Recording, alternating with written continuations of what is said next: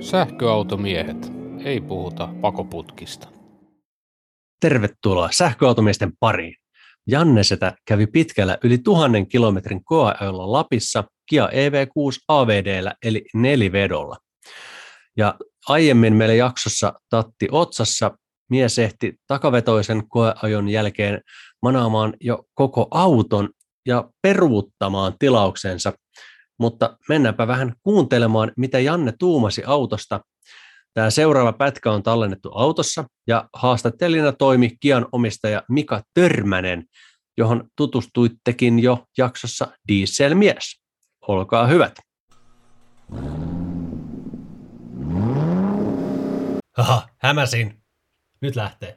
Tervetuloa tänne välille Tornio, Kemi taidetaan olla tällä hetkellä ja istutaan EV6:ssa. Janne on tuossa kuskin paikalla, ajaa autoa, minkä jo kertaalleen hylännyt ja tyrmännyt, aika voimakkain sanoin jopa haukkunut koeajon perusteella, mutta Janne, miltä nyt tuntuu? Jos tätä nyt lähtee vähän palastelemaan tätä EV6 näin ratin takaa, niin on isolla tiellä oiva auto, eli tämä on pitkä akselivälin ansiosta niin varsin rauhallinen liikkeessään ja ohjaus on myöskin omaan mieleen niin sähköautoksi aivan asiallinen. Eli esimerkiksi kaistanvaihdot liukkailla, tällaiset jutut, niin on aika turvallinen fiilis tämän ratissa, että ei tee mitään yllättävää pöliä. Sitten jos polkee, niin vähän tarjoaa perää sivulle ja on semmoinen sopiva yliohjaava, eli voi vähän niin kuin leikitelläkin halutessaan. Ja että se voi leikitellä tosi paljonkin halutessaan, koska tuo luistoisto ja ajovakautuksen saa pois, niin tällä pystyy tekemään minkälaisia piruetteja nyt osaa kukin tehdä, että kuinka arivatasin kädet on sitten. Ymmärsinkö oikein nyt tästä siis, että tarjoaa sitä perää, mitä sinä et saanut oikein edes kiihtymään tätä silloin koeajolla? Joo, eli silloin koeajoissa oli se takavetoinen auto ja tie oli silloin sulaa ja siinä oli ongelma sen luistoneston softan kanssa, eli se alkoi rajoittaa niitä auton tehoja siinä sulallakin tiellä ja nyt sen kanssa, tai tämän nelivedon kanssa tässä ajettu, niin ei ollut minkäänlaista ongelmaa luistoneston kanssa, eli se toimii just niin kuin autossa pitääkin toimia. Eli se antaa just ihan vähän pyörähtää, kunnes se ottaa aika hellästikin minusta kiinni. Eli sen suhteen on Koreassa tehty aika hyvää työtä tuon päivityksen osalta. Muuten näin matkaajasta voisi sanoa, että istuma-asenno saa ihan okoksi. Pikkusen on semmoinen puolivälin ratkaisu niin kuin sedanin ja SUV väliltä tämä istumakorkeus tässä. Ja sitten penkille toivoisin, että tämä istuinosa olisi vähän pidempi, että reisituki ei ole ehkä maailman paras, mutta muuten penkki on ollut kyllä mukava ja ei ole selkä puutunut missään vaiheessa. Rengasmelua ei näillä kontin Viking Contact 7:illä ole kauheasti ollut. Vähän semmoista kumeeta jurnutusta kuuluu, mutta maltillisempi rengasmelu kuin vaikka Teslassa, mutta sitten taas enemmän on minusta melua kuin vaikka noissa MBB-autoissa, eli vähän siltä väliltä. Väittäisin jopa, että Mustang Mach-Ekin on vähän hiljaisempi auto kuin tämä, mutta ei tätä nyt meluusaksi voi haukkua. Muuten, jos nyt laatufiiliksestä sanoo, niin se on minusta näissä korealaisissa kohdillaan ehkä jopa Ioniqissa himpun verran parempi kuin tässä EV6 mun makuun, mutta ne on makuasioita, mutta ei tässä nyt semmoista, mikä niin laatufiiliksen puolesta tökkisi muu kuin tämä ratin keskiö on vähän ladamainen, mutta muuten auto on niin kuin, tämä on tämmöinen solidin oloinen tämäkin, kaiken kaikkiaan. No miten tämä infotainment kautta niin kuin käyttöliittymä siinä ja sitten kaikki nämä napit, mitä sun edessä näkyy, niin joko niihin on päässyt sisälle? Aika hyvin näihin ratinnappeihin päässyt sisälle, että miten niillä ohjaa mittaristonäyttöä tuossa edessä, vakkaria, ajoavustimia, tämän tällaisia. Eli se on ihan ok. Samoin viikset on normaalit, asialliset. Niissä ei ole mitään. Mun mielestä tuo infotainment ja kaiken kaikkiaan tuo softapuoli on tässä se auton huono puoli, eli keskeinen puute matkaajossa on se akun esilämmityksen puuttuminen, mistä johtuu se, että auto ei pääse niille hyville lataustehoille, mitä tämä akku teknisesti mahdollistaa, vaan kun se akku on kylmä, niin lataustehot jää vaatimattomaksi, mutta tällä kannattaa omaksua erilainen ajorytmi kuin vaikka Teslalla tai Volkkarilla, millä yleensä kannattaa lähteä joku 5-60% kohdalla vekeen, niin tällä kannattaa ladata aina sinne 80 asti, koska se latausteho vaan kasvaa sinne mennessä. Muuten tuo infotainment on, sanoisin sanalla, luotaan työntävä, eli mä en oikein halua edes koskea siihen, ja minusta se on edelleenkin sekaava. Tuo navigaattori on huono, se on oikeasti vaan huono, siitä ei pääse mihinkään. Se ei ennusta paljonko sulla on akkua perillä. Se löytää latureita varsin huonosti. Se löytää kaikenlaisia kohteita varsin huonosti.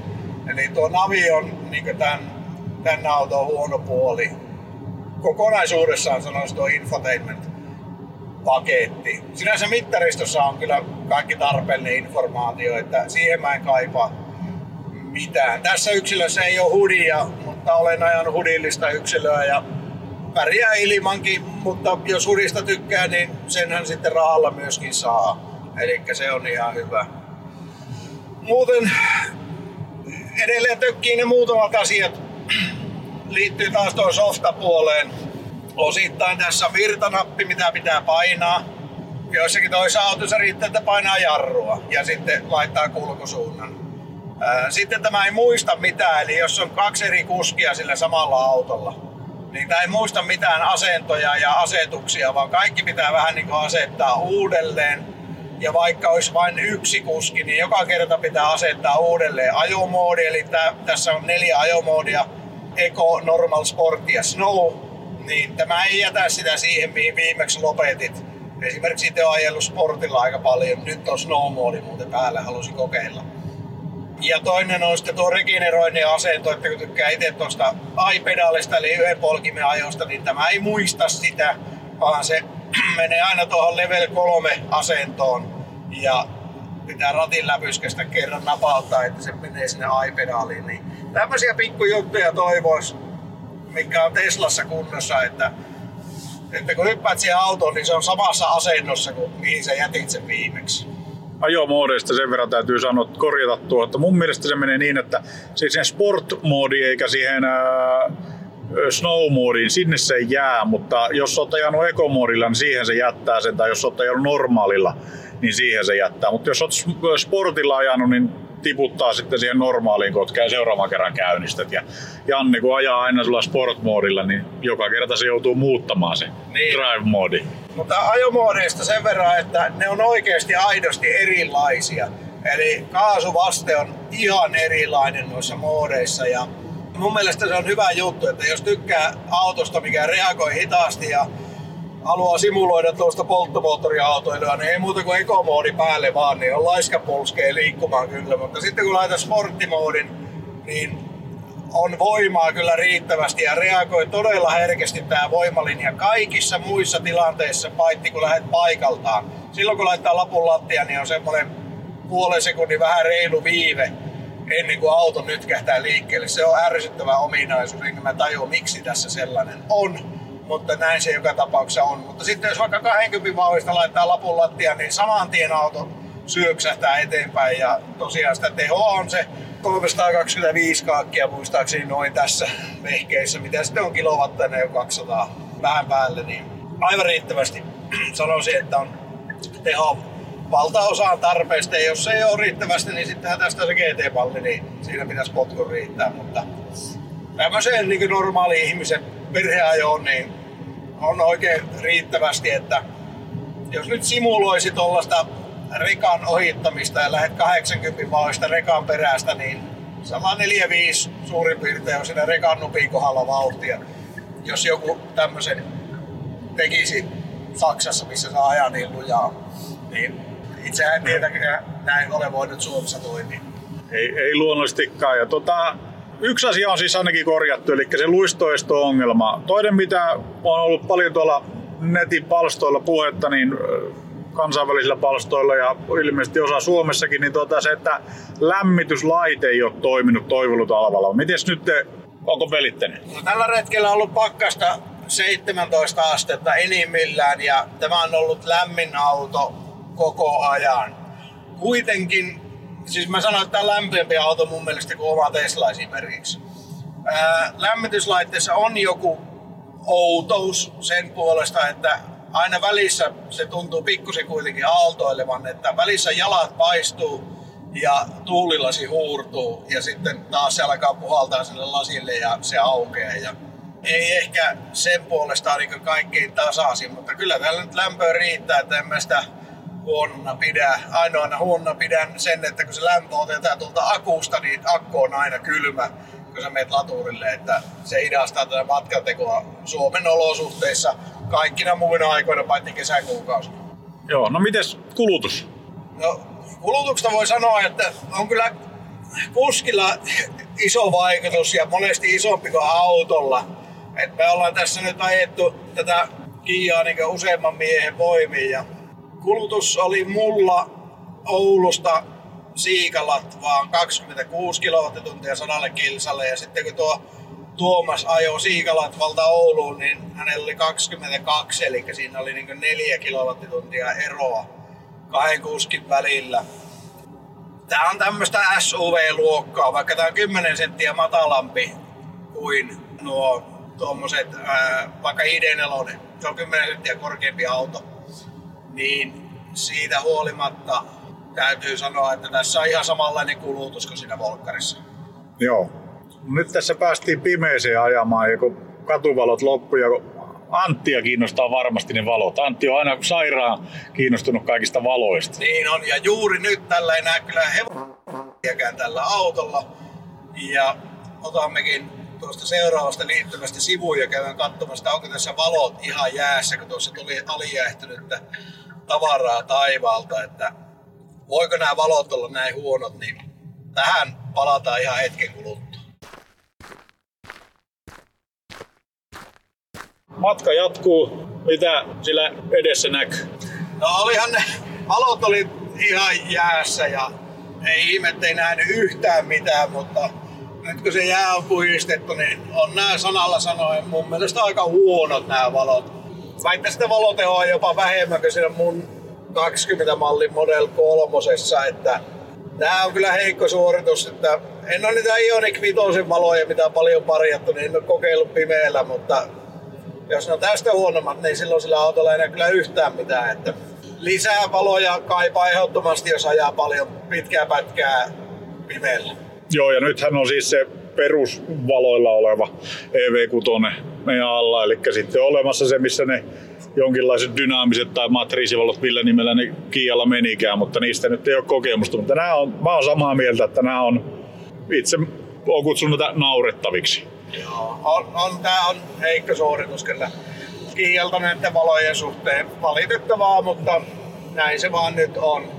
Kaukovaloautomatiikasta en tuskalla kauheasti sanoa muuta kuin, että ollaan todettu, että aika myöhään se vaihtaa takas pitkät päälle ohituksen jälkeen.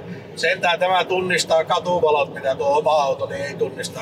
Ja se ei osaa vaihtaa niiden vuoksi lyhyille valoille, mutta tämä sentään sen tempun taitaa. Mutta se mikä on kiva, niin tässä sadetunnistusta toimii paremmin kuin omassa. Että on näissä nyt hyviäkin puolia, en mä sitä sano. Mut kaiken kaikkiaan, jos jotenkin kokonaisuutena tätä miettisi, niin tässä on niitä ärsytyksen juttuja, koska voisi olla tavallaan paremminkin moni asia. Tässä on esimerkiksi paljon erilaisia pimputusääniä, mitkä saa mut raivostumaan. Varsinkin tuo peruuttamisen piipitys, joka on vähän niin kuin kuorma-autossa. Ja sitten tosiaan nämä, mitä kerroin, että on näitä kaikenlaisia painalluksia, mitä pitää tehdä, että pääsee liikkeelle tällä vehkeellä. Mutta mä oon paljon positiivisempi tästä autosta nyt tämän päivän matkaamisen jälkeen, kuin mä olin sen takavetosen jälkeen tai sen koeajon jälkeen, missä latisti kovasti se luistoistohomma. Ja sitten tuo latausjuttu, niin se olisi vaan semmoinen, että sitten pitäisi tottua siihen, että se on aina vähän pitempi se latauspaussi. Että tämä voi olla kesällä nopeampi auto kuin mun oma, tekemään matkaa, mutta talvella tämä on kyllä hitaampi ja se on ainakin toistaiseksi vaan kiistämätön fakta. Eniten ainakin itse järsyttää siinä se ja ajatuksen, että silloin sitä reservissä olisi kapasiteettia vastaanottaa sähköä vähän eri tavalla, mutta sitten kun se kylmä akku on, niin se ei ota sitä ja sillä selvä. On tehty todella hyvä akusto, jonka lämmitys ja jäähdytys ei ole sen tasolla kaiken kaikkiaan. Se on niin ikävä puoli ja muuten niin tältä kabiinin osalta kuskin näkökulmasta niin jälleen hyvä auto, missä on niin auton perusominaisuudet kunnossa, niin sitten ne on näitä pieniä tämmöisiä niin softalla korjattavia juttuja. Tai en nyt tiedä, onko edes korjattavissa. Kyllä tämä koko infotainment-systeemihän pitäisi rakentaa ihan alusta alkaen uusiksi. Että se on vanhaa sukupolvea, sehän on sama kuin Konassa ja Mirossa, niin se on niin menneisyyden jäänne tässä. Että olisivat tehneet koko auto kerralla uusiksi. Joo, tohon kyllä voi yhtyä ihan täysin, että olisivat rakentaneet kaiken uusiksi.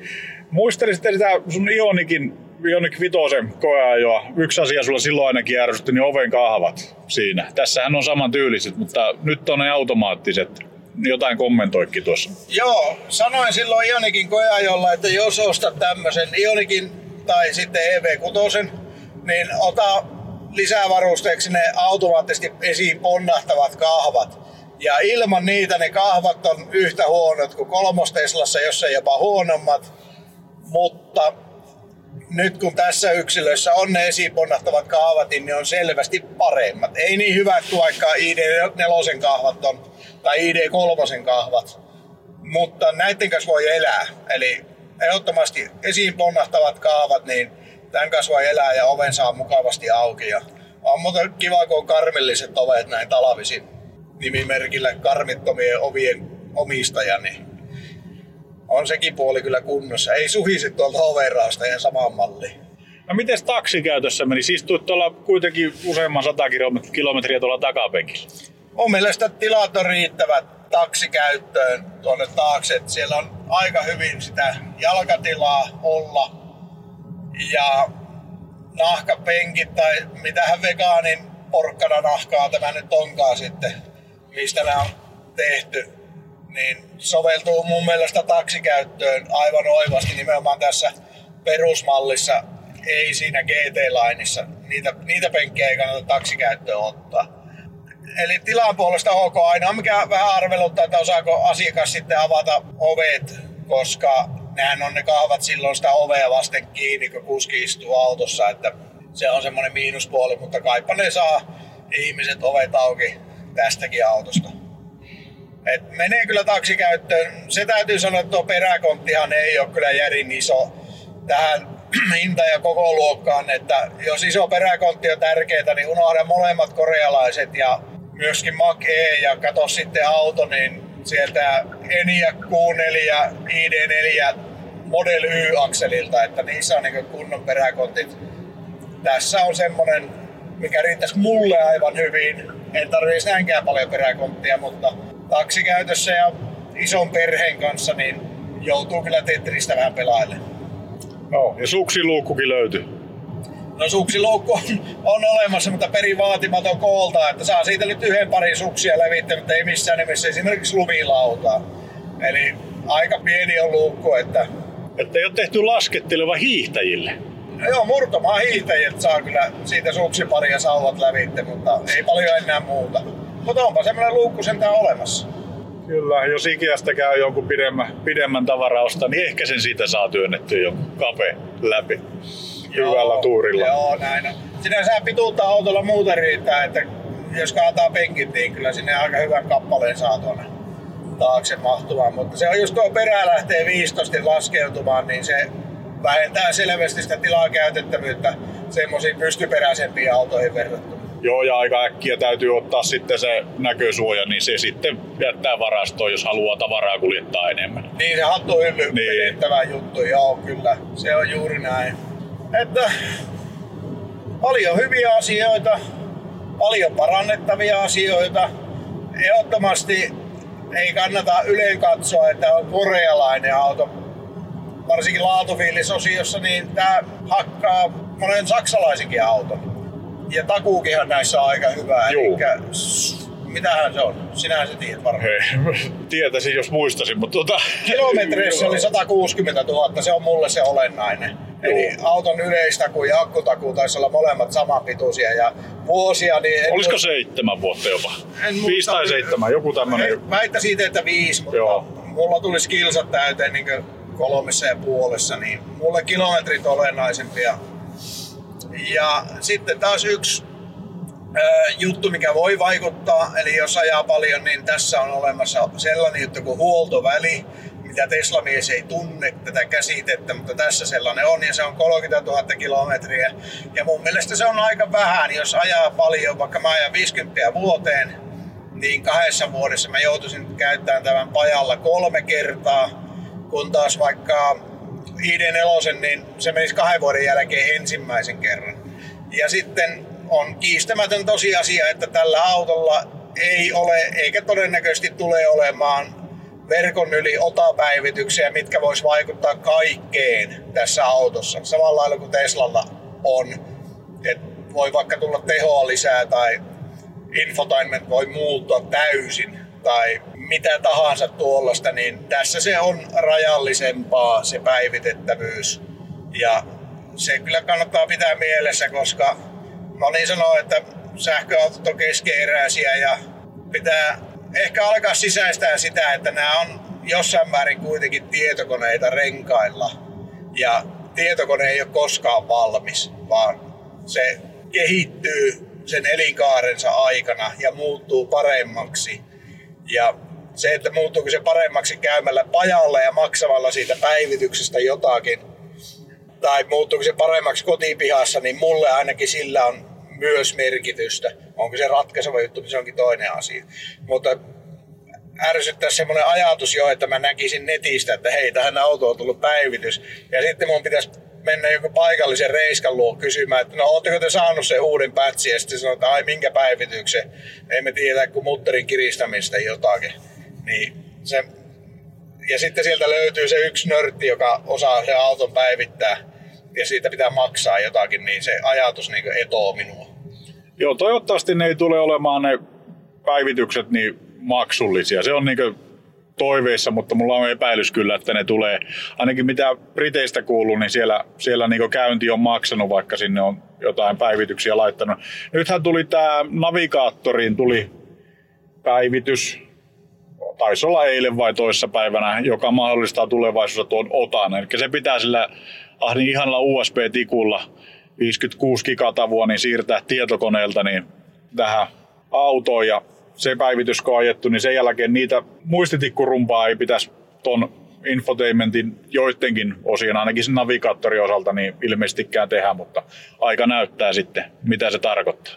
Joo, sitten sellainen yksi puoli, jos miettii ulkomaan matkailua, tai vaikka kotimaankin matkailua, mitä on hyvä ottaa huomioon, niin nykyään Kialta saa Kia Charge latauskortin, eli tuommoisen luottokorttimuotoisen RFID:n, ja ollaan sitä tälläkin retkellä käytetty, ja se on Suomessa tällä hetkellä varsin edullinen. Rechargein tolopasta HPC:stä 29 senttiä minuutti, mikä on reilusti halvempi kuin vaikka Fortumin lätkällä käyttäen. Ja se oli myöskin yhtä edullinen tuolla Euroopassa, tsekattiin, niin Saksassa se oli 29 senttiä kilowattitunti, mikä on Saksan hinnaksi todella edullinen. Eli sen puolesta pystyy niin kuin helposti lähteä reissuun tällä Eurooppaan, tai ei vaikka niitä Ioniteja pitkin. No toinen tarina on sitten se, että tuo navigaattori, koska se on tommonen mitä se on, niin tuossa todennäköisesti ei saa suodatettua latureita pois sen mukaan, että onko ne käytettävissä sillä Kia Charge-kortilla vaiko eikö? Siellä on eri palveluntarjoajia, jotka pystyy suodattamaan pois. Eli pystyy AC, DC ja tämä HPC. Joo. Laturit valitsee ja sen jälkeen siellä on erilaisia valintoja, että mitä palveluntarjoaja haluaa näyttää. No se on positiivista, koska sitten voi katsoa muutamia semmoisia isoja Ionitin lisäksi, vaikka joku Allego tai ENPV Saksasta, ja sitten mennä niiden mukaan, tai Fastnet tuolla Saksa, Belgia, Ranska, Hollanti alueella, niin ottaa sitten niitä ja käyttää niitä, että sillä se systeemi kyllä toimii. Et se on hyvä puoli tässä, eli Kia mahdollistaa sen kuitenkin sen retkireissaamisen myös Suomen ulkopuolella. Tämmöisiä ajatuksia tästä nyt syntyy, että pikkusen ehkä semmoinen auto, että kannattaa ajaa vähän pitempi koeajo, niin tähän pääsee paremmin sisälle, sanoisin, kuin pelkällä lyhyellä koeajolla. Että tämmöinen kutina mulla tästä on, että tämä tuntuu paremmalta, mitä enemmän tällä ajaa. No niin, eli ei täystyrmäystä tullut, varovainen kyllä, Jannen omassa mielipiteessä, mutta semmoinen, että kokeilemisen arvoinen ja positiivinen kokemus kuitenkin autolla. Joo, ehdottomasti on paljon parempi fiilis nyt tästä kuin sen takavetoisen koeajon jälkeen. Ja ei ole surkea auto, eli kilpailee ihan siellä näiden muidenkin ihan vastaavien kilpailijoiden kanssa. Ja siinä luokassa, missä tämäkin on, missä on just nämä edellä mainitut citymaasturit, jos tätä termiä haluaa käyttää, tai crossoverit, niin on ihan kilpailukykyinen kampe tämä EV6. Ei häpeile siinä joukossa, voittaa joitakin autoja jossakin, häviää joillekin autoille jossakin. Ja sitten se on jokaisen omista preferensseistä kiinni vaan, että minkä sitten niistä valitsee, jos on siinä 50-60 tonnin hintaluokassa autoa etsimässä. Joo. No niin, me jatketaan matkaa kohti Oulua ja katsotaan, että mihin Kia meidät vielä tänä iltana kautta yönä sitten vie. Näin on, mutta kyllä tässä nyt tänään ainakin 800 kilsaa tulee ajettua ja oikein mukava mennä. No niin, siinä tuli kattavasti tarinaa EV6. Hienoa duunia Janne ja Mika. Mutta nyt mä haluaisin tietää, Janne, sun top 3 hyvät ja huonot puolet tästä EV6 AVD-mallista. Annappa palaa. No hyvät puolet, näitä saattaa tulla ehkä 4, sori siitä. Selvä. Erittäin suuntavakaa ajettava, oli erittäin hyvä ominaisuus tässä autossa. Kaistavaihdot varsinkin lumipöppärössä niin ei aiheuta minkäänlaista jännitettä eikä auto ala vatkaamaan, vaan todella suuntavakaasti menee. Loistava, eli siis miellyttävä matka-auto. Sen puolesta kyllä. Joo. Kustomoitavissa omiin mieltymyksiin. Eli se on aivan eri auto ekomoodissa kuin sportmoodissa ilman luistoestoa ja ajovakautusta. Eli miten ikinä tykkäätkään autoa ajaa, niin luulen, että säätövalikoimaa riittää tässä. Mä luulen, että toi on semmoinen ominaisuus, mikä nimenomaan sinua miellyttää. Kyllä. Matkustamossa on oikein hyvät tilat. Se oli iso plussa. Mun mielestä ehkä kivoin paikka, niin kuin ollaan apukuski jakkara, siinä on jotenkin todella hyvin tilaa siinä kohtaa. Onko siinä muuten ne jalkatuet siinä EV6 etupenkeillä? En pannut kyllä merkille, että oliko tässä. Tämä oli se perusvarusteltu plus comfort pack, mutta en kyllä sano mitään nyt, oliko tässä ja onko missään EV6 niitä. Joo. En ole itse asiassa pannut merkille, koska se ei ole vaan kiinnostanut minua. Ja tämä oli nimenomaan nyt isolakulla, eikö niin? Tämä oli isoakkuinen kyllä, 7.7. Joo. Ja sitten 4, niin kyllä se voimalinja kaiken kaikkiaan toimii hyvin, pois lukien se viive paikaltaan lähtiessä. Mutta muuten, miten se reagoi, miten se regeneroi, sitäkin voi säätää ihan millaiseksi haluaa. Jotkut tykkää koustailla, jotkut tykkää voimakkaasta regenistä, jotkut tykkää yhden polkimen ajosta. Tässä on kaikkea, miten ikinä haluat sen auton laittaa. Muistaako se ne asetukset seuraavan kerran, kun lähdet ajamaan? No tämä onkin top 3 huoneen puolien ensimmäinen kohta. Se ei muista mitään. Noniin. Eli se unohtaa kaiken, mitä olet asettanut, ja seuraavalla kerralla, kun lähdet ajamaan, niin kaikki pitää asettaa uusiksi. No, niinhän sä sanoit tuossa äsken, mutta pakko se oli vielä varmistaa. Joo, ja erityisen turhauttavaa on tietysti, jos sillä autolla ajaa 2 ihmistä, koska sitten pitää penkiä, ratia ja peilien säädötkin laittaa uusiksi. Totta kai. Ja tämähän eroaa nyt tuosta omasta Amerikan keksinnöstä, koska se tallentaa kaiken. Ja se on semmoinen, mistä mä Teslassa tykkäsin todella paljon. Juuri näin. No sitten toinen asia huonoista puolista, niin se infotainment ja navigaattori on aivan surkea mun mielestä. Että siitä ei voi oikeastaan muuta sanoakaan. Ja sitten 3. huono puoli on, että ajovalot on aivan hengettömät tässä perusmallissa. En ole päässyt kokeilemaan vielä niitä parempia ajovaloja, mutta nämä oli todella huonot. Se on ikävä kuulla. Odotettavissa oli ja on vähän kuullutkin tämmöistä tarinaa, mutta nyt kun vahvistat tämän, niin se kyllä tappaa mun oman mielenkiinnon autoa, jos ajovalot on huonot. Olen ehkä joskus saattanut asiasta aiemminkin mainita. Joo, näin on. Huomaa kuitenkin, en maininnut tällä listalla esilämmityksen puutetta, koska kuitenkin kun katsottiin sitten jälkikäteen, niin jos vaan malttaa olla siellä laturilla riittävän pitkään, niin kyllä sillä talvikelilläkin voi päästä tuommoisiin 100 kilowatin keskitehoihin, mikä on aivan hyvä. No mitä kun te lähditte ajelemaan ja menitte ensimmäisen kerran HPC:lle, niin minkälaista tehoa sieltä sai heti kärkeen? Sieltä sai, me mentiin, itse asiassa kun äijät tuli hakemaan mua tästä Jyväskylästä, niin mentiin tuohon Palokan Prismalle ABC-lataukseen, ja niistähän ei saa tuolla autolla kuin 100 kilowattia maksimissaan kempovereista, mutta silloin alkuun vaan 70, ja se oli aika tyypillinen aloitusteho, se 70 kilowattia, ja me seurattiin niitä lämpöjä siinä paluumatkalla muuten, eli mitä tuo tekee tuo Kia, niin akun lämpötilat nousee 20 ja 30 asteen välille siinä latauksen aikana. Joo. Ja aika pian kun lähdet ajamaan, niin se imasee sen akun kylmäksi. Eli se ottaa sen lämmön sieltä siihen lämpöpumppuun ja siirtää sinne kabiiniin. Ja se akun lämpötila tippuu 100 kilometrin matkalla jo reilusti alle 10 asteeseen. Ja huomattiin, että se wintermode päällä, niin se lämmön putoaminen pysähtyi 6 asteeseen, ja sitä se sitten ylläpiti. Eli aina tuli tavallaan 6 asteisena siihen laturille. Ja sitten kestää aikansa ennen kuin se lämpiää taas 20 asteiseksi ja alkaa ottaa tehoa vastaan. Joo, no toivottavasti se softalla jossain vaiheessa sitten korjaantuu. Mutta teillä oli siellä tien päällä melkoinen tilanne. Sä voisit oikeastaan kertoa vähän, että mitä siellä oikein tapahtui? Matkustettiin Oulusta, missä oltiin yötä, niin Kajaaniin ja ajettiin pikkuteitä Oulujärven länsipuolta alaspäin siitä Vaalasta, ja siinä matkalla halusin testata, että miten tämä käyttäytyy hätäjarrutuksessa, ja se oli ihan hyvä testi tehdä. Se muuten käyttäytyy hyvin, menee nätisti suoraan ja ABS ruksuttaa ja polin hakkaa jalkapohjaa vasten niin kuin pitääkin mun mielestä auton tehdä.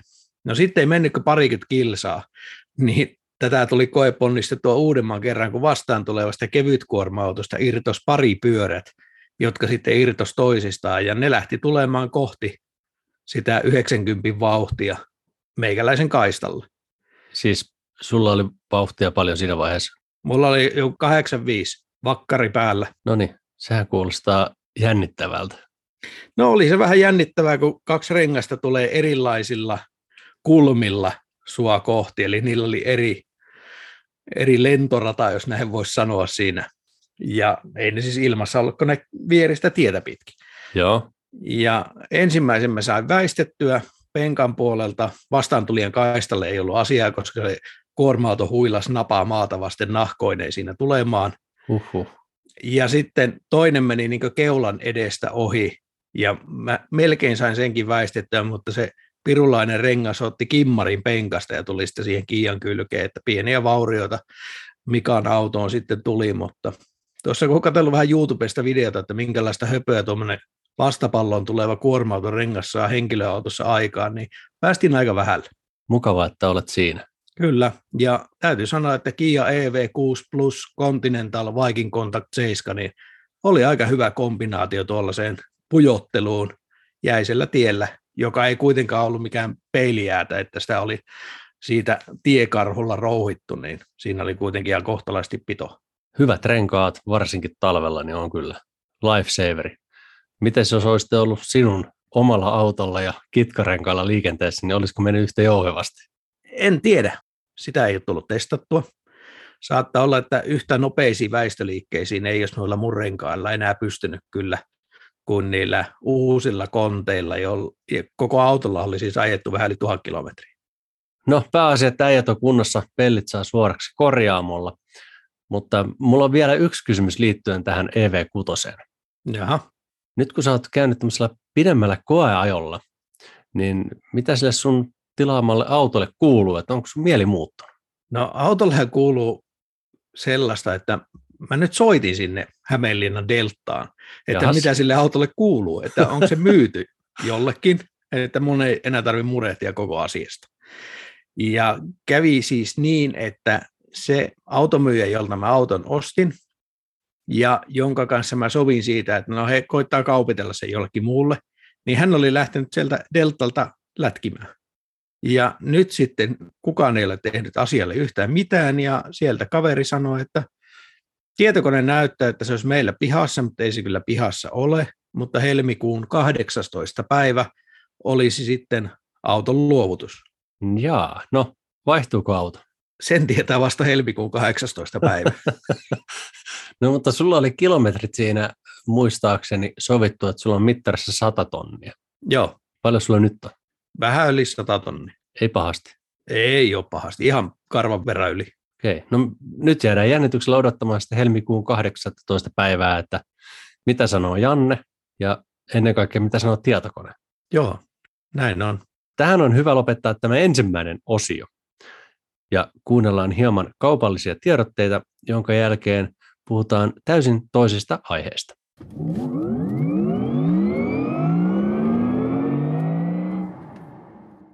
Anttilaturille.shop-verkkokaupasta terve! Meiltä latauslaitteet ja kaapelit, joita itse käyttäisimme. Koodilla Sähköautomiehet saat tilauksellesi ilmaisen toimituksen ja samalla tuot Sähköautomiehet podcastin tekemistä. Laturille.shop. Tesla-tarvikkeiden kotimainen verkkokauppa.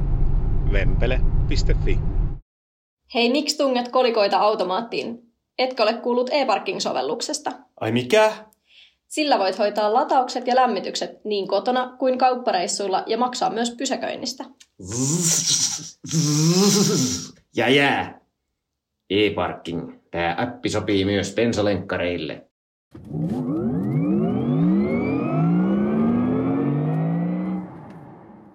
Sitten puhutaan toimintamatka eli range-asiaa. Norjan autoliitto NAF testaa vuosittain sähköautojen toimintamatkoja kesällä ja talvella. Tämän tuoreen talvitestin tulokset olivat seuraavat alkaen parhaasta. Parhaaseen tulokseen ylsi Teslan Model 3 Long Range 521 kilometriä. Ja tällä VLTP taisi olla 602, joten tuo on aika kova suoritus. Mä olisin itse odottanut jotain 4500. On kova suoritus. En löytänyt ainakaan itse, että missä kelissä ne on ajanut, etkä vissiin sinäkään. En löytänyt. Editoijan lisähuomautus. Tiet olivat kuivat ja lämpötila 0 ja -10 asteen välissä. Mutta 60 tonni autolta niin on kova suoritus olla kärjessä tässä. Tässä oli aika paljon kalliimpiakin autoja mukana. Joo, ja tämä kakkoseksi tullut oli minulle hieman pettymys, nimittäin BMW EQS 580. Sillä päästiin vaan 513 kilsaa, ja tämän auton VLTP on 780. Aika karvas pettymys oli tämä. Todella. Ja tämä ei ole ainoa rangetesti, missä EQS on näyttänyt kuluttavan merkittävästi enemmän kuin mitä sen VLTP sanoo. Mutta mennään sitten seuraavaan. Kolmantena oli BMWn iX50, jolla huristeltiin 503 kilometriä. Ja tämä oli mulle positiivinen yllätys itselleni, koska tämän iX50 VLTP on 591 kilsaa. Ja sillä laitettiin nyt 503. Joo, tässähän iX50 on about samankokoinen akku tuossa kuin tuossa EQS. Ja EQS mainostettiin, että se on aerodynaaminen auto, jonka ilmanvastuskerroin on todella pieni. Niin sitten tuo iX, joka on kuitenkin tuollainen valtava kaappi autoksi, joo, niin huilaa samankokoisella akulla saman verran, niin se hämmentää minua. Todella hämmästyttävää. Sitten seuraavana oli Tesla Model Y Long Range, 451 kilsaa, ihan ok. Kyllä, paras tämmöinen crossover. Ja sitten mun oma, tai ei se enää minun oma, mun edellinen auto, eli Volkswagen ID.3 Pro S, isoakkuinen ID.3, 435 kilsaa. Ja mä en olisi uskonut, että noin pitkää pätkää jätket pääsee sillä ajamaan, niin ne vaan rykäs sillä, 435 kilsaa. Ja kyllä isoakkuinen ID.3 on oiva matka-auto pitkälle matkalle. On, selvästi parempi matka-auto rangen puolesta kuin tuo GTX tai ID.4. Ja varsinkin ottaa huomioon sen hintaluokan, että se on kuitenkin alle 50 auto, niin toimintamatka on hyvin, latausteho on siedettävä. Kyllä. Niin se on ihan asiallinen matka-auto hintaluokassa. Itse se on oikein hyvä. On. Hintalaatuisuudet tuossa autossa on kyllä kohdillaan. Sitä ei voi moitteita antaa. No, mutta sen jälkeen tuli Kia EV6 takaveto, RVD-malli, 429 kilometriä. Ja heti perässä EV6 AVD, 428 kilsaa. Eli käytännössä sama range noilla kahdella autolla. Ja sitten on Nio ES8, 425 kilometriä. Niosta täytyy sanoa, että siis paras kiinalainen tässä. Ja toimintamatkansa puolesta tässä on, taitaa olla yksi muukin kiinalainen auto tulee perässä. Niin ei häpeä kyllä eurooppalaisille autolle ollenkaan. Ei tippaakaan. Ja sitten oli Volkswagen ID.4 RVD takaveto 414 kilometriä. Ioniq 5 RVD eli takaveto 408 kilometriä. BMWn i4 M50 406 kilsaa. Skoda Enyaq IV80X 402 kilometriä. Taycan 4 Cross Turismo 402 kilometriä. Polestar 2 etuveto 400 kilsaa. Tämän VLTP taisi olla 540 kilsaa long rangeina. Oletan, että kyse on tuosta long range-mallista. Ja ihan ok suoritus etuvetoiselta Polestarilta. Joo. Xpeng P7, 383 kilometriä. Audi Q4 e-tron 40 suoriutui 380 kilometrin matkan. Ja Ioniq 5 AVD 369 kilometriä. Tästä pitää ottaa kyllä kiinni tuosta Ioniq 5:sta, että se jäi aika kauas EV6 taakse. Mitäs siinä on eroa? 60 kilsaa. Niin 4 kilowattituntia eroa akussa, niin näyttää siltä, että Kian aerodynamiikka on selvästi parempi kuin Hyundai. Oliko niin, että Hyundai on 5 senttiä korkeampi kuin Kia? On ainakin 5, jos ei jopa 10. Joo, no se selittää jonkun verran. Sitten täällä on tämä toinen kiinalainen, PYD Tang, 356 kilometriä. Ja tämän ilmoitettu VLTP oli 528. Se ei suoriutunut yhtä kunniakkaasti kuin Nio tästä testistä. Sitten minun auto, eli Volkswagen ID.4 GTX, 353 kilometriä. Miten sä koet, että tämä korreloi sun omien kokemusten kanssa? Aika lailla samoihin menee. Että tuossa sanotaan nollakelissä, niin maantiellä toi 350 on ihan realistinen ja kovemmin pakkasilla sitten 300. Aika iso ero tuohon Kia EV6 kuitenkin, 75 kilsaa.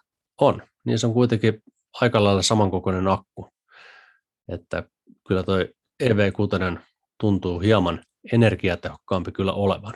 Ja 50 kilsaa eroa myöskin Enyaqin, joka oli 4-vetoinen niin ikään. Oli kyllä yllätys, että miten Skoda kulkee noin paljon pidemmälle kuitenkin perustekniikka samaa. Hämmentävä. Kyllä. Sitten Audi Q4 e-tron 50, 347 kilsaa. Tässä on toinen hämmentävä juttu. Että miten tämä e-tron 50 huilasi noin paljon vähemmän kuin e-tron 40? Nämä on erikoisia keissejä joskus. On. Tesla Model 3 SR, eli nykyään pelkkä Tesla Model 3, 346 kilometriä. Toi oli mulle positiivinen yllätys. Mulle taas pettymys. Mutta mä en ole nyt ihan varma, että millä akulla tämä oli, että onko tämä sillä uudella 60 kilowattitunnin akulla. Luulen, että ei ole. No jos Nalle-videoihin benchmarkkaa, niin tämä on varmaan sillä pienemmällä. Niin, Nallehan ei ole just karvan päälle 400 kilsaa sille. Joo. Mutta selvästi vähemmän kuin Polestar 2 etuvetoisella. Se oli 400 ja tämä oli 346. Joo, ja odotusarvo mulla oli se, että kyllä Polestar niin kuin jää selvästi jälkeen Teslalla. Ja Polestarista puheen ollen. Se oli 4-vetoisena seuraavana. Aivan. Polestar 2, 4-veto, 340 kilsaa. Ja tämä on todella heikko suoritus. Jos katsot, että saman hintaisella Model 3 long rangella ajettiin 520 kilsaa. Joo. Yhtä soittoa. Ja sitten täällä Polestarilla, mikä on aivan verrokkia auto, niin mennään 340 kilsaa, niin tässä on kyllä huono suoritus. Ja tässä näkyy se, että Polestarissa on molemmat moottorit koko ajan tulilla niin sanotusti. Joo.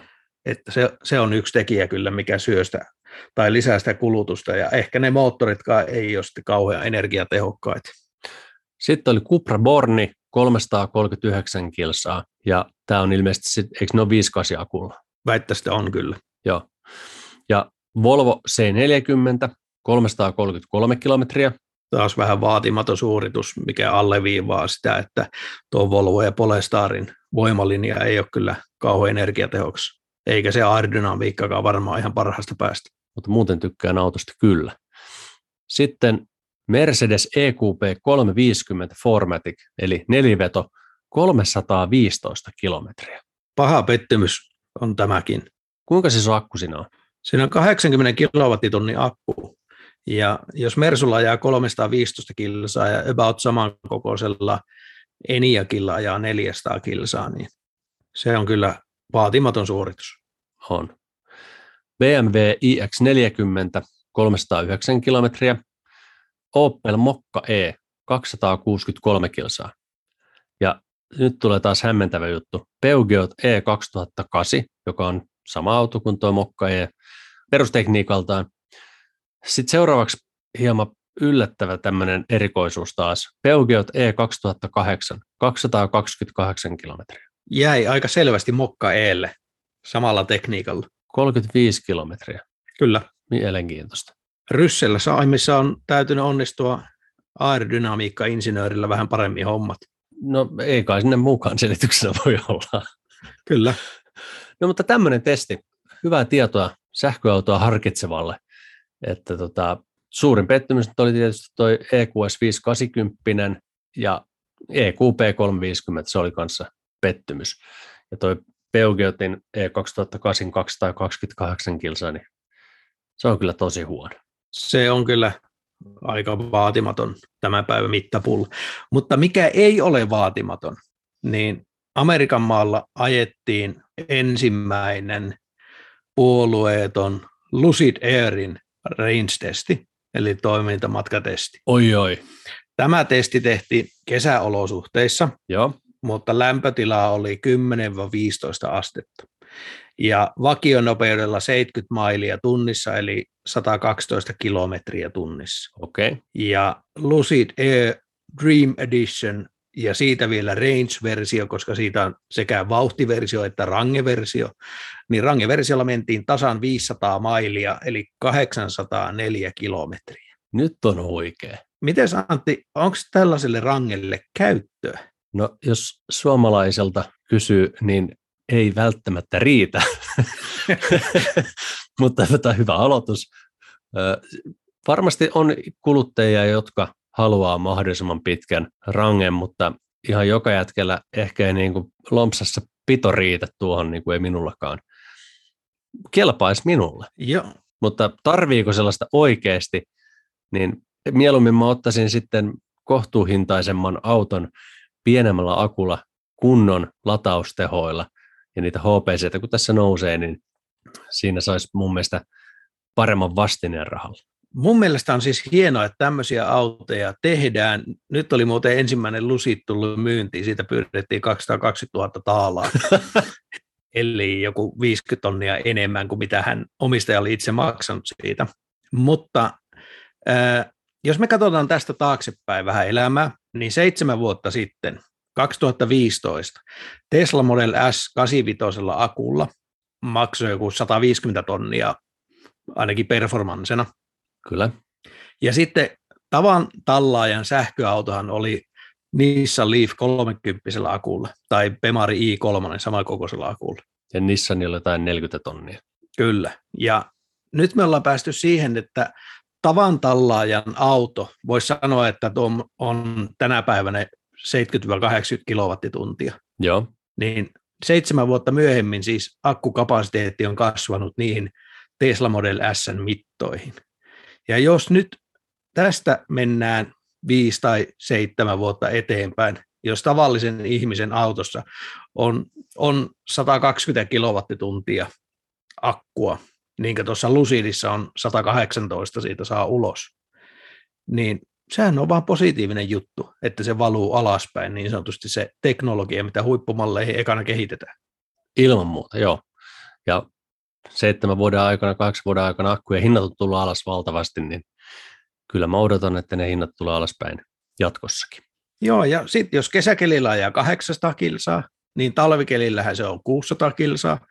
Laita peräkärry perään, niin se on 400 kilsaa. Joo. Niin se on ihan, mä sanon, että käyttötapauksia löytyy paljonkin, jotka olisi valmiita maksamaan järjellisen summan tuommoisesta toimintamatkasta. Ja tietysti Lucidin puolesta täytyy sanoa vielä, että se lataakin aivan oikeasti, eli parhaimmillaan 300 kilowattia, niin on aika matkantekopeli, että se on Helsingistä Leville yhdellä stopilla ja ei tarvitse olla edes kauhean pitkä stoppi. Siinä vaiheessa, kun Lucidea rupeaa Suomeen tulemaan, niin onko meillä Ionitia nelostien varressa enemmän kuin nykyään? Se on hyvä kysymys. Ei tällä laajenemistahdilla. Mutta hei, hypätään sitten viimeiseen aiheeseen. Haluaisin keskustella nimittäin tästä Volkswagenin busista. Siitä on vuotanut kuvia nettiin. Oletko nähnyt? Olen nähnyt. Mitkä oli sinun ensifiilikset niistä? No ihan ensimmäisenä mä ajattelin, että miksi tuommoiset kamoteipit? Mutta siis se design ei ollut yhtään niin järkyttävän näköinen, mitä oli niissä kuvissa, mitä mä aiemmin näin, mutta ei se kyllä nyt näytä yhtään siltä konseptiltakaan. No, jos nyt unohdetaan se ulkokuori, katsotaan sitä sitten, kun ne kamoteipit on saatu pois. Joo. Mutta ne sisätilat, niissähän ei ollut kamoa muuta kuin, että kojelaudalla oli vähän jotakin rättejä päällä. Niin miten sä sisätiloista tuumaat? Mulla on itse asiassa tässä nyt nämä kuvat auki ja lähdetään perästä päin liikenteeseen. Niin tuossa on mielenkiintoinen yksityiskohta tuonne tavaratilaan, kun viimeinen penkkirivi on kaadettu. Niin siinä on laitettu tuommoinen koroke, että sen saa tasaiseksi tuon peräosan. Niin tuonne kun läväyttää patjan, niin kyllä muuten kelpaa nukkua. Hemmetin hyvät tilat näyttäisi olevan. Kyllä, että mä jo tuumailin, että aivan loistava retkeilyauto. Joo, siis sellaisen minä haluaisin. Ja tuohan olisi sulle, kun nenä päähän tuo kiesi. Niin olisi. Tämä olisi ihan törkeän soppelipeli. Saako tätä nelivetona? Tekniikasta ei vielä tiedetä, mutta toivottavasti saa, mutta tonnehan mahtuisi, se on sähköfillarit ja sähköpotkulaudat ja kaikenlaista rompetteja, mitä mies tarvitsee tuolla retkellä. Joo, ja sitten nuo penkit, etupenkit näyttää hyvältä, niissä on näköjään muistitoiminta. Tilavan näköinen ohjaamo, ei ole tule mieleen mikään Polestari tästä, tai aika lailla niin kuin samaa linjaa tuntuisi ehkä noudattelevana ID.3 ja 4 kanssa, että se on avaran oloinen. Jos laitat merkille, niin siinä ei ole siinä mittaristonäytön vieressä sitä vaihdepyörylää, sitä potikkaa, mistä käännetään kulkusuuntaan. Eipäs muuten olekaan, en huomannut tuota aiemmin. Vaan siinä on ilmeisesti oma viiksensä sillä siinä ratin takana. Vähän siltä vaikuttaisi, että siinä olisi viiksi, missä olisi B-kirjain. Kyllä. Bongasi sieltä. Toivottavasti sisustaa saa vähän muullakin värimaailmalla ja muilla materiaaleilla, että mun mielestä ne penkit näytti vähän verkkarikankaalta, mutta tässä on kyllä samaa henkeä kuin niissä ID.3 verkkarikangaspenkeissä. Vähän uudempaa tuotantoa olevat verkkarit saatu tuota värimaailmaa mieleisemmäksi. Eri papalta otetut verkkarit. Muuten niin en tiedä, pitäisi päästä tietysti hypistelemään. Kuvien perusteella näyttää siltä, että pikkusen on karun puoleinen osaltaan tuo sisätila, että kyllä käytännöllinen, mutta ei ehkä semmoinen luksusta pursuava. Tämä on tavan kansalaisille oikea soppeli. Kansanautohan se tietysti on. ID-bussista näin myöskin cargo-version salakuvia. Aha. Ja siinä näytti ainakin siltä, että se korimalli oli aika lyhyt pakettiautokäyttöön, ja esimerkiksi se sivuovi, kun sen veti auki, niin se oviaukko jäi vielä aika pieneksi pakukäyttöön. Toivottavasti siitä tulisi vähän semmoinen pidempi malli, että tuo näytti vähän niin kuin lyhyeltä portterilta. Joo. Enkä tiedä ihan, että miten tila vertautuu vaikka T5 transporteriin, mutta näytti pienemmältä. Mua kiinnostaa aivan hullun lailla, että minkälaiseen kulutukseen tällä niin kuin päästään reaalimaailman ajossa, koska toi keula kuitenkin on tuommoinen, miten sanottaisiin, virtaviivainen. Jos mun pitäisi veikata, niin olettaen nyt, että tämä tulee samalla akulla kuin sun GTX, niin talvikelillä täyden akurange jää 300 kilsan tienoilla. Eli enemmän kuin e-rifterillä. Kyllä, enemmän kuin e-rifterillä. No niin. Ja tämä busi julkaistaan, tai ainakin siitä tulee jotain tietoa, maaliskuun 9. päivä. En malta odottaa, että saadaan Niemisen Toni meille tänne keskustelemaan tästä autosta. En minäkään malta, ja sitä, että päästään sitä ajamaan. Tässä nyt Autoweekin jutussa sanotaan, että longest range model tuli 111 kilowattitunnin akulla. No nyt. Se olisi jo kova peli tähän pakettiautotouhuun. Ja siihen kun iskee vielä 4-vedon, niin ai että. Ja myynti alkaisi 2023, eli ei tulisi ainakaan tänä vuonna vielä autoja. No mutta se, mikä tässä on kuitenkin lohduttavaa, on se, että tämä on sellainen auto, mitä minä odotan kyllä paljon, niin todennäköisesti tämä tulee markkinoille ennen Cybertruckia. Kyllä.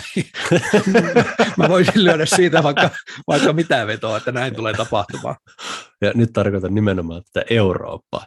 Joten tässä ehtii autoa vielä vaihtaa kerran ainakin, ennen kuin se Cybertruck tänne saadaan. Että toi voisi olla hyvä vaihtoehto nelivetosena. No niin. Alan lämpenemään. Kyllä. Siitä Antti seuraava rassi. Mutta hei, kiitos Janne tuosta sinun EV6-reportaasista. On mukava kuulla vähän juttua siitä. Ja mulla ei muuta. Kerrotko kuulijoille, että mistä meidät tavoittaa, jos haluaa antaa palautetta? Meille voi laittaa palautetta Facebookissa, sieltä löytyy Sähköautomiehet. Sitten me ollaan Twitterissä, sillä nimellä löytyy sieltä myös. Meille voi lähettää sähköpostia osoitteeseen sähköautomiehet@gmail.com ja myöskin Instagramiin tulee silloin tällöin tarinaa ja juttua, niin sieltä yhtä lailla voi pistää Sähköautomiehille palautetta tulemaan. Ja palautetta on myös tullut. Tuossa edellisen jakson jälkeen tuli palaute, että kirjain Q, niin kuin quattro, niin lausutaan koolla, niin kuin Q, niin kuin taivaan kappale tuolla, eikä guu. Kiitos palautteesta. Ja menin oikein tämän palautteillekin tarkastamaan, että mitä kielitoimisto asiasta sanoo, ja kyllä, se lausutaan kuu eikä guu. Nyt jatkossa pitäisi sitten kytätä toinen toistamme, että miten se lausutaan. Näin on. Kiitokset meidän patroneille, etenkin pääsponsoreille Jussi Jaurola, kiviarvetvakuuttaa.fi ja Vempele.fi sekä Patreon-sponsorimme Heikki Silvennoinen. Kiitokset myös muille patroneille, Harri Jokinen, Harri Ruuttila, John-Erik Sivula, Martti Saksala, Ari Laakso, Esko Lahti, Janne Tolvanen, Jukka Alander, Jussi Hiatala, Matti Jouhkimo, Miikka Haapala, Miikka Karhuluoma, Miikka Tuomola, Mika Reinikka, Mikko Kaltiokallio, Nikolas Lehto, Olli Vähätalo, Oskar Karsson, Sauli ja Samuli Jusliin, Tatu Laine, Timo Ruokolainen ja Vikke Niskanen. Paljon kiitoksia. Ja jos haluat liittyä tähän joukkoon, joka edesauttaa tämän podin tekemistä, niin se onnistuu sieltä osoitteesta patreon.com/sähköautomiehet. Ja saat sieltä sitten jaksoja kuunneltavaksi aikaisemmin kuin muut, ja silloin tällöin jotain spesiaalisisältöäkin. Hei hei. Moi moi. Sähköautomiehet. Ei puhuta pakoputkista.